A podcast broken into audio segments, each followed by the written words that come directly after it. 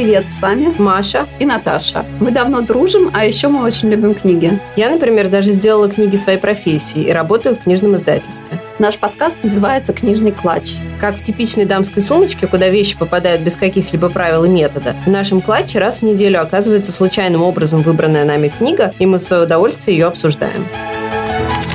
Сегодня мы расскажем про роман Дэвида Митчелла «Облачный атлас». Торжество формы над вымыслом. Получилась ли Библия?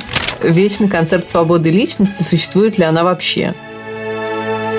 Мы сегодня обсуждаем роман Дэвида Митчелла «Облачный атлас». Который мы выбрали абсолютно случайно, потому что перепутали название. Но выяснилось в процессе подготовки, что на самом деле мы не жалеем об этом, потому что он прекрасен. Он мне очень понравился. Я рада, что мы на нем остановились и с удовольствием его готовы обсудить. Да, это не детская книжка. Заранее. Нет, это не детская книжка, но это книжка, которая, тем не менее, получила хорошие очень отзывы. И она даже вот номинировалась на Букера, попала в короткий список. Я думаю, что надо начать с... С плана. Да, с плана, как всегда. С плана, значит, сначала э, краткое содержание, первый пункт. А дальше уже по темам. Значит, первая тема – это переселение душ и гендерная нейтральность этих душ. Второе, то, что, в принципе, там собрано под одной шапкой несколько романов, и как они сочетаются между собой. Следующий пункт – обсуждение символики в романе, насколько она удалась и насколько не удалась. И последний пункт – это рабство, как оно обыграно в романе в каждой из частей – оно отчасти присутствует. Содержание. Да, начнем с содержания, как обычно. Роман состоит из шести историй. Эти шесть историй, во-первых, каждая написана в отдельном жанре, то есть жанры не повторяются. Во-вторых, они очень интересно композиционно расположены, потому что каждая история э, дается наполовину, кроме шестой, э, и обрывается посередине, а потом продолжается в обратном порядке. То есть сначала идет 1, 2, 3, 4, 5, потом шестая история рассказана целиком, а потом 5, 4, 3, 2, 1. Окончание этих историй. Это с одной стороны, очень интересный композиционный прием, с другой стороны, ну, это немножко как бы избивает с толку, и с другой стороны, это держит все время в напряжении. Первая история – это путевые заметки.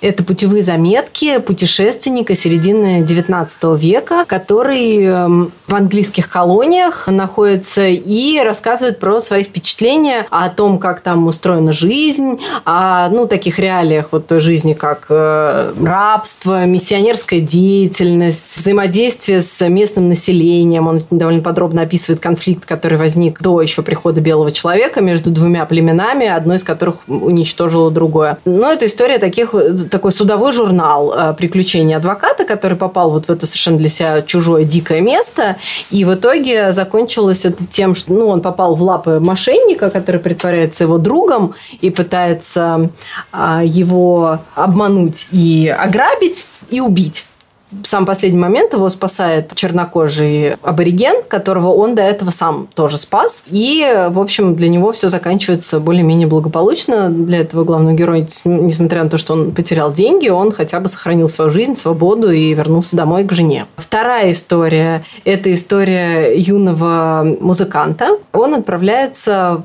в Бельгию после Первой мировой войны, то есть действие происходит между двумя мировыми войнами, он э, мятежник э, с таким нигилистическим мировоззрением, он все отрицает. В общем, его выгнали из университета за какую-то достаточно невинную шалость, а возможно за гомосексуализм.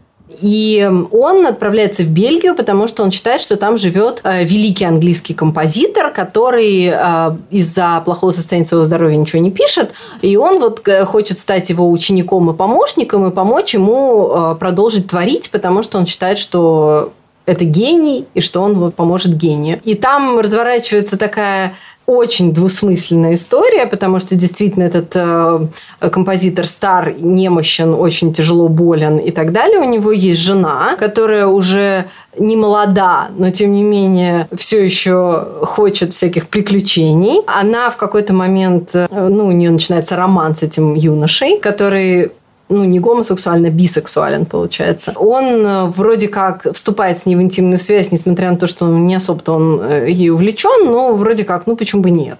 И при этом он продолжает помогать ее мужу сочинять музыку, но все больше и больше погружается в собственное творчество, то есть он сам начинает писать музыку. И в какой-то момент у него возникает конфликт с композитором с этим, потому что он понимает, что он наигрывал те мелодии, которые он придумал сам, а композитор пожилой, ну, делает вид, что он придумал их сам, и хочет их э, включить в свою симфонию. Соответственно, между ними происходит конфликт. Молодой музыкант Роберт Фробишер уходит из его дома и заканчивает уже в одиночестве свой секстет, который как раз-таки называется «Облачный атлас». И заканчивается это тем, что вот завершив эту работу своей жизни, он понимает, что жить ему больше особо незачем, потому что репутация испорчена. С композитором он поссорился, друзей у него не осталось, родители от него давно уже отказались э, и не хотят с ним иметь ничего общего. То есть у него ни денег, ни связи, и, в общем, ничего нет, и он э, кончает с собой. Вторая история написана в форме романа в письмах. Эти письма молодой композитор отправляет своему возлюбленному и другу, которого зовут э, Руфус Сиксмит.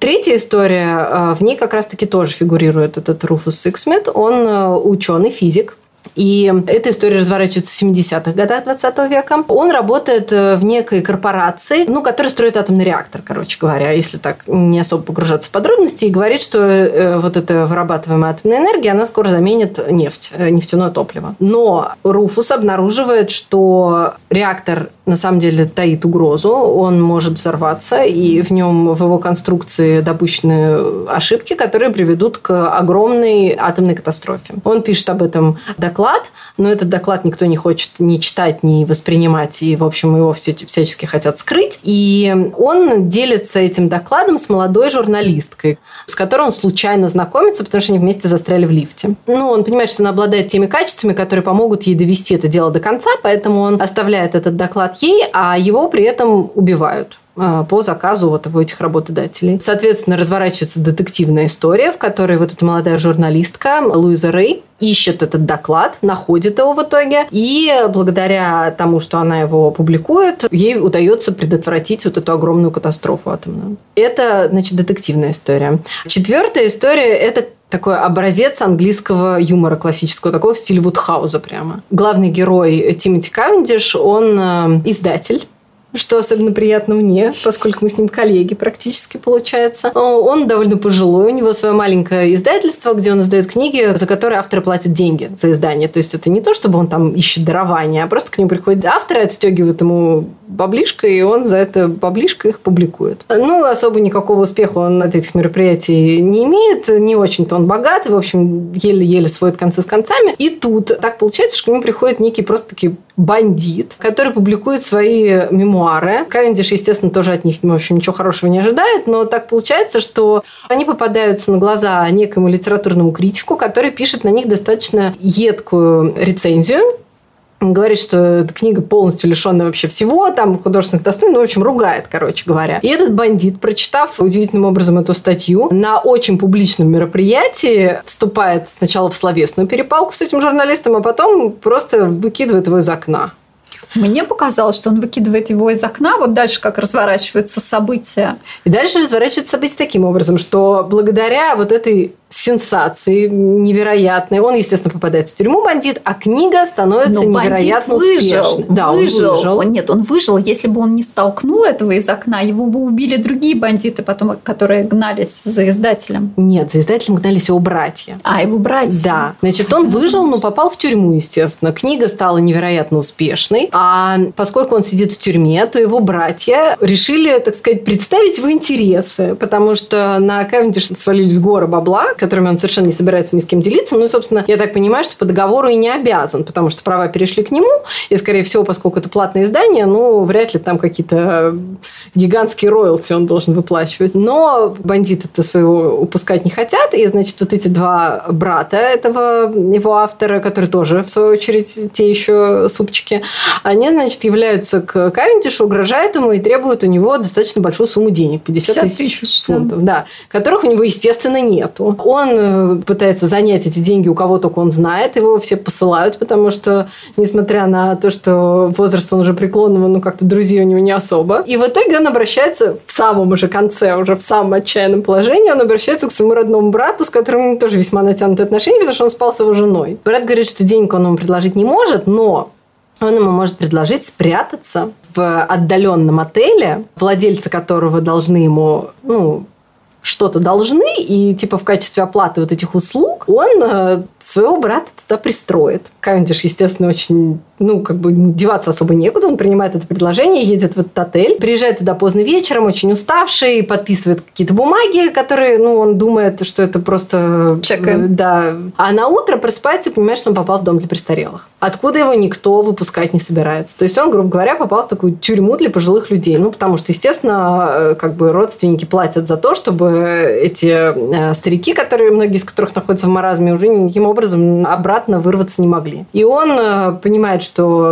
помощи ему ждать неоткуда, и сближается там э, с двумя другими обитателями этого прекрасного места. Это старичок и старушка, которые являются парой, они решают вместе сбежать оттуда. По дороге прихватывают еще одного старичка, разрабатывают план побега, хитрый достаточно, сбегают и вот оказываются на свободе. То есть для него все заканчивается весьма неплохо. Он возвращается в Лондон, улаживает свои финансовые трудности, и все у него хорошо. Это четвертая история. Пятая история это антиутопия. Это история из далекого будущего. Происходит она на территории, ну, как бы современной Кореи. Будущее достаточно мрачное, в котором победили корпорации.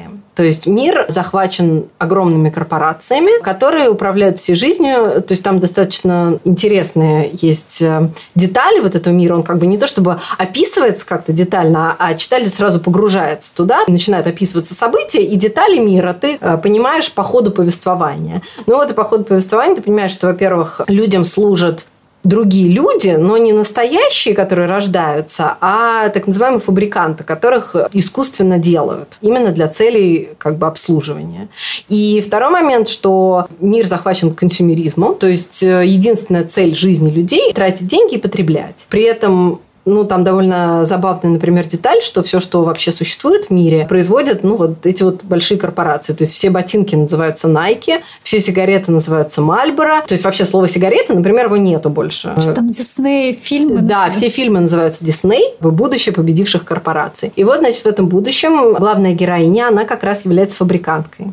Э, там для фабрикантов есть такие некие правила. То есть они служат 12 ну, каких-то периодов лет, да, и потом они вроде как освобождаются, такая легенда, что они становятся свободными и попадают в какое-то райское место. Она, значит, несколько лет уже работает, и вдруг она понимает, что начинают с ней происходить какие-то изменения. Она понимает, что она начинает вдруг интересоваться какими-то вещами. То есть э, фабриканты сделаны так, что они знают очень ограниченное количество слов, они ничем не интересуются, но они такие ходячие машины. И она вдруг понимает, что ей начинают в голову лезть какие-то мысли, она начинает интересоваться какими-то совершенно странными вещами. Э, у нее в речи появляются какие-то новые слова, которых она никогда раньше не знала. В общем, она начинает развиваться. Ее находит некий ученый, который говорит ей, что она новый вид живого существа, и он э, хочет ее развить.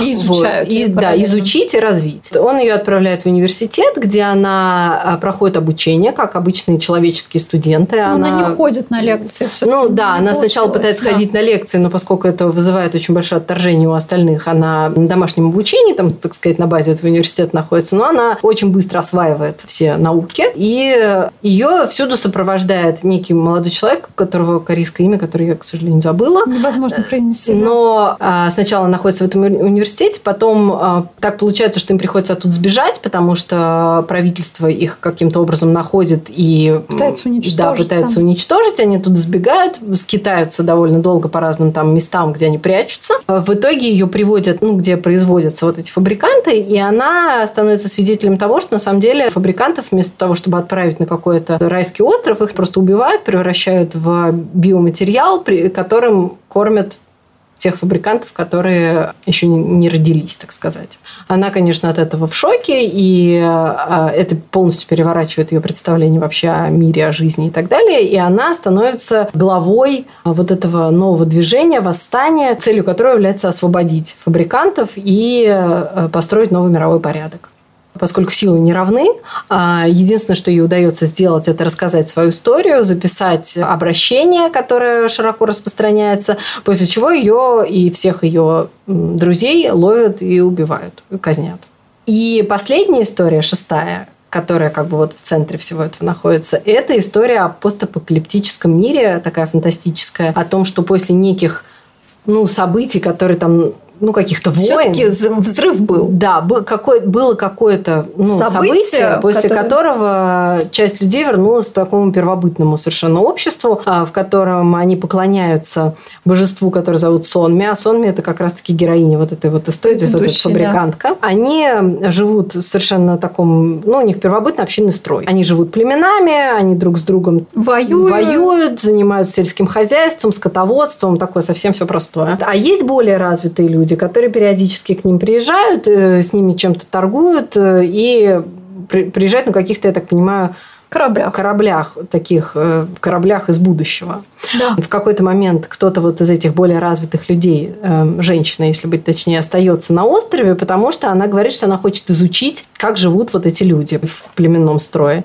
И главный герой, которого зовут Закари, он должен стать ее проводником они вместе поднимаются, ну, помимо того, что она живет в его семье какое-то время, потом она просит, чтобы он вместе с ней поднялся на некую гору. Ну, по ходу объясняется, что это гора, это на самом деле остатки обсерватории, в которой она должна там получить какие-то научные данные, потому что на самом деле Земля умирает, и она пытается узнать, где есть еще подходящие для жизни какие-то места, в которые потом может переселиться остальное человечество. Она сначала не хочет это рассказывать, а потом в итоге между ними возникает ну, некая связь и доверие взаимное, и она ему рассказывает, какова на самом деле цель ее поездки. Ну и потом они сражаются с враждебными племенами, в итоге она уезжает э, обратно своим более развитым товарищам, а он остается на этом острове. И заканчивается история э, словами его сына, который говорит, что не знаю, правда это или нет, отец много чего рассказывал всякого. Ну, возможно, правда, потому что вот осталось некое видеосвидетельство, ну, обращение вот этой сонме, оно осталось на неком носителе, который женщина подарила Закре и оставила у него. Конец этой истории, а дальше все истории обнимают, так сказать, эту историю, как такая матрешка. Окей, так, ну, с содержанием понятно. Там много каких-то аспектов, и язык очень богатый на шутки, на какие-то высказывания умные. Что мне очень нравится в этой книге, это то, что вот эти вот шесть историй, каждая написана в совершенно отдельном жанре, но при этом каждая является прям полноценной классной истории, со своим действительно стилем, со своим жанром, со своим героем по-своему привлекательным. Каждый из этих вот шести главных героев, он действительно интересный, за ним интересно наблюдать, следить. И каждая история является такой самодостаточной. То есть в ней нет такого, что типа, ну ладно, давайте там поскорее это там дочитаю, потому что мне дальше интересно, что дальше будет. Нет, каждая история по-настоящему интересная и классная. Так, давай о переселении душ все истории взаимосвязаны тем, что да. у одного из героев, а точнее у главного, есть родимое пятно. Есть родимое пятно, да. Но они на самом деле не только этим, там еще в каждой истории каким-то образом появляется что-то из предыдущей. То есть вот бортовой журнал вот этого э, английского адвоката каким-то образом попадает в руки Роберту Фробишеру, который ну, его читает. Да, он его где-то находит, находит, да, в каких-то книгах.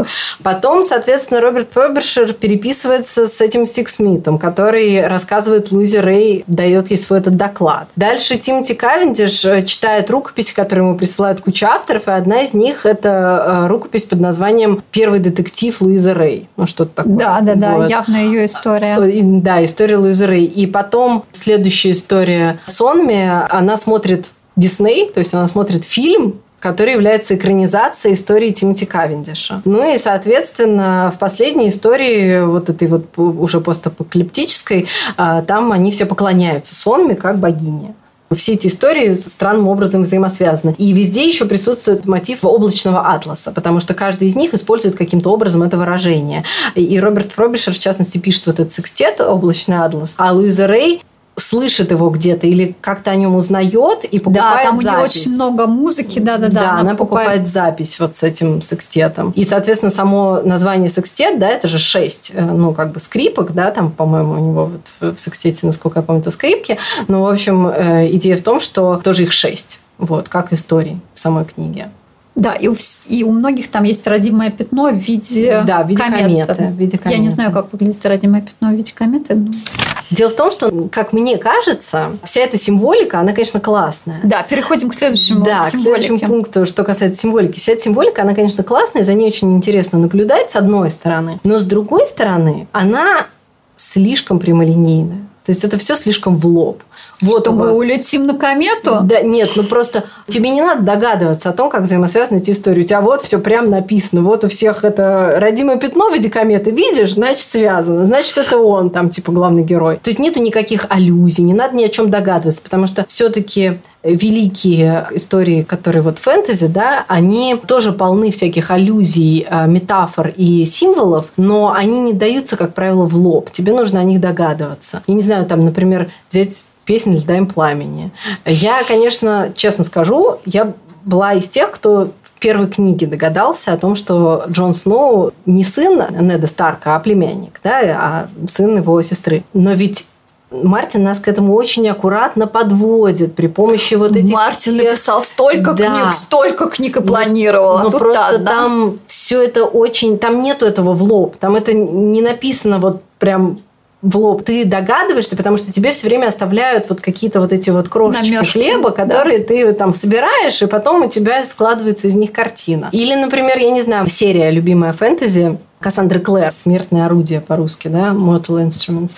Ну, в общем, там идея в том, что там первые три книги все говорит тебе о том, что главный герой и главная героиня не могут быть братом и сестрой, потому что они влюблены в друг друга страстно совершенно, и там прекрасная вообще замечательная история. Но при этом все факты указывают на то, что они стопудово брат и сестра. И ты никак не можешь оторваться от этой истории, потому что, ну, блин, ну они брат и сестра или нет? А тут нет, тут ничего не надо догадываться, тут тебе прям все написано. Поэтому мне кажется, что вот в этом плане немножко слишком прямолинейные все эти символы. Они, да, они классные, они все есть, ты за ними следишь, но они, тебе не надо их искать. Они прям вот напрямую. Да. Очень, очень, очень напрямую. Да. Ну, то есть не изящно, как мне кажется. Немножко не изящно. Но зато сам язык очень изящный, по крайней язык мере. Язык шикарный, шикарный отличный да. язык. Тем более, что меня восхитило, все вот эти шесть историй написаны совершенно по-разному, и они все написаны одним человеком. И вот именно у каждого героя свой голос. Совершенно узнаваемый. Мне кажется, это прям да. класс. Я еще слушала в аудио варианте, там реально у каждого свой голос узнаваемый. Нет, ну это да, я тоже, но, но и помимо этого, то есть они написаны все по-разному совершенно. Да. Тебе, кстати, какая больше нравится? Мне, наверное, больше всего понравилось э, детектив, конечно. Мне больше нравятся детективы, в принципе, что там есть какая-то динамика, динамика, что-то происходит, кого-то пытаются убить, кто-то бежит. Не, мне понравилось больше всего про Кавендиша, и потому что она смешная. Смешная, да, да, да. И про сон мне очень понравилось. Вот эта антиутопия, она, конечно, тоже, как мне кажется, классная. Хотя, ну, опять же, ей немножко, может быть, он не дает развиться, ну, просто потому что он ограничен все-таки немножко объемом там и всем, потому что, в принципе, этот э, мир антиутопический, он классный, он очень интересный. И в нем, ну, вот мне, может быть, не хватало там его какого-то раскрытия о том, как так получилось, что он почему он появился, как люди к нему пришли, что в итоге потом-то чем закончилась эта история, потому что, ну да, явно произошла какая-то катастрофа, но мы же не знаем, какая конкретно, из-за чего люди стали вот опять перешли к первобытному строю, ну и так далее. То есть она без начала и без конца, но она мне все равно очень нравится, она прикольная, очень интересная. Да, она красивая, и она описана красивой как-то вот. Все такое. Так, рабство последнее последний пункт. А, ну, вот это ты заметила, я да. как-то мне это не бросилось в глаза, но когда ты про это сказала, я начала думать и поняла, что действительно ты права, потому что там все герои, что их еще объединяет, они поставлены в положение, когда они должны понять разницу между свободой и несвободой. Вот этот Адам Юэнг, он оказывается в руках врача, отравителя, да, да. врача, потому что он ему вроде как доверяет, но в итоге получается так, что он полностью физически э, не способен себя защитить, и он умом уже в конце понимает, что его обманывают, но он э, не может ничего с этим сделать, потому что он э, настолько обессилен, что он не может за себя бороться. Потом вторая история, этот несчастный... Но в первом есть еще история, когда он э, находится, это Австралия, Австралия, да, или Новая Зеландия, он где-то там. Ну, где-то Откуда-то они стартуют, э, корабль.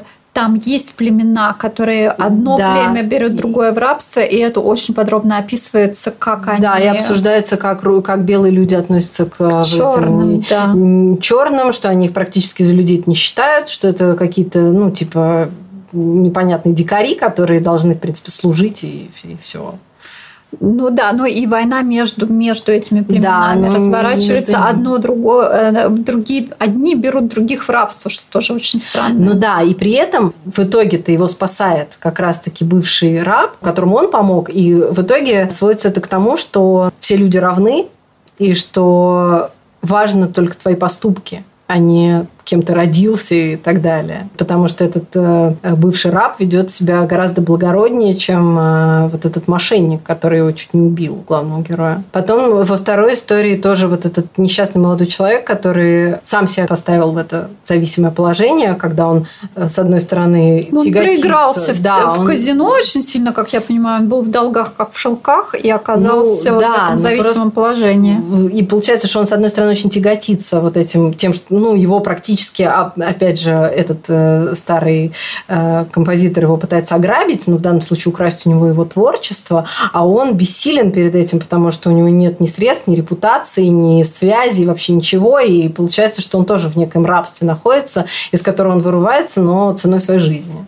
С э, вот этой Луизой Рей тоже получается, что она в рабстве от э, сильных мира сего. Да, да, да. И там еще, ну, э, вернее, даже нет, там более, более общая тема, что есть вот эти вот богатые промышленники, которым все равно, произойдет катастрофа или не произойдет. То есть они, конечно, знают, что этот доклад, который написал Сиксмит, он э, правдивый, но им все равно, потому что для них важнее гораздо выгода, и они, в принципе, ставят всех людей в положение второстепенных непонятных персонажей, которые для них всего лишь пешки в их большой игре.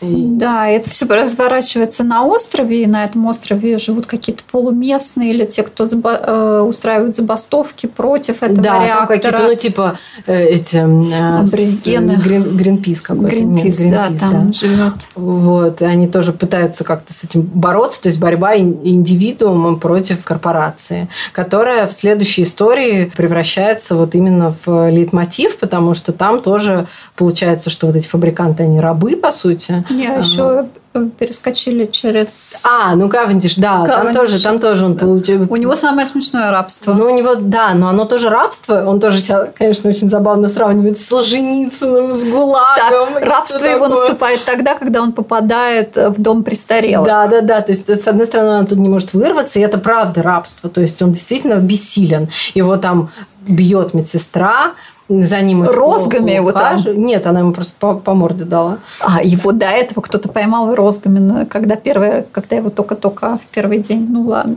Ну, в общем, короче, там с ним очень плохо обращаются, одним да. словом. И, и он не может оттуда вырваться, потому что, несмотря на то, что, ну да, это типа такой дом престарелых мир. в английском, английской деревне, где, казалось бы, ну, все прекрасно, вот, э, все замечательно, живи себе и радуйся. Но на самом деле здесь э, получается, что вот этих пожилых людей лишают полностью свободы воли, они должны сидеть в этом доме, никуда оттуда не вырваться не могут, они полностью предоставлены вот этим вот злым медсестрам. Ну и там вводится, ему вначале объясняют правила, как он должен себя вести. Ему говорят, ну вот ты можешь там заниматься каким-то хобби, отдыхать, и тут все прекрасно, и нужно жить по правилам.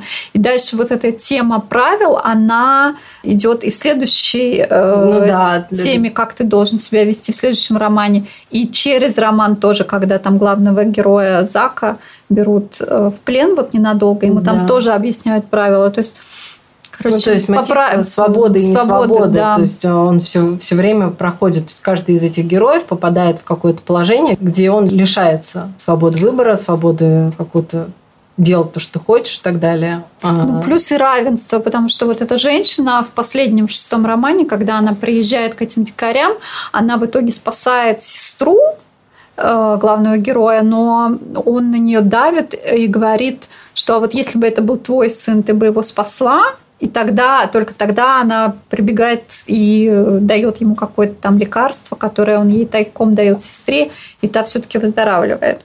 То есть тоже равенство и неравенство между, между людьми. Ну да. Получается, что более привилегированные имеют больше ну, как бы возможностей для себя. Да. И, ну и заканчивается вся эта история тем, что конец книги – это конец первой истории, да, они же потом идут в обратном порядке, и там же главный герой, он э, говорит о том, что он собирается стать аболиционистом. Вот, то есть э, бороться за освобождение рабов. И представляет себе, как его влиятельный тесть скажет ему, что вообще все это совершенно бесполезно, и все твои усилия – это капля в океане, на что он э, так мысленно ему отвечает, что а что же такое океан, как не скопление капель. В принципе, автор нас подводит к такой несколько пафосной идее о том, что усилия каждого человека нужны для того, чтобы улучшить род человеческий. И это, конечно, прекрасно. И вот здесь в конце я хотела еще сказать о том, что замах, конечно, у этой истории очень большой, но до Библии она немножко не дотягивает. Но она вышла в 2004 году, мне кажется. Да, по-моему, где-то так. 2004 год. Так что вот такая в общей, в общей сложности производит впечатление утопии. Ну, она подводит нас очень сильно. И, опять же, достаточно ну, я не хочу использовать слово не изящно, но у меня как-то нет другого эпитета. То есть очень прямолинейно подводит нас к тому, что ребята, короче, все должны быть свободны, Жить дружно. Живите дружно и ведите себя хорошо. По отношению к земле, по отношению друг к другу, равенство, братство. Ну да. Спасут мир. Вот, вот, да, да, да. Немножко, немножко, как мне кажется, чрезмерный пафос. Но шикарный язык, и ради этого стоит да, читать. язык шикарный, и истории действительно захватывающие. То есть в любом случае читайте «Облачный атлас», вы получите огромное удовольствие. Пусть вы не проникнетесь какой-то глубиной философской мысли, но во всяком случае вы получите огромное удовольствие от сюжета, от языка и от героев, и от этих историй.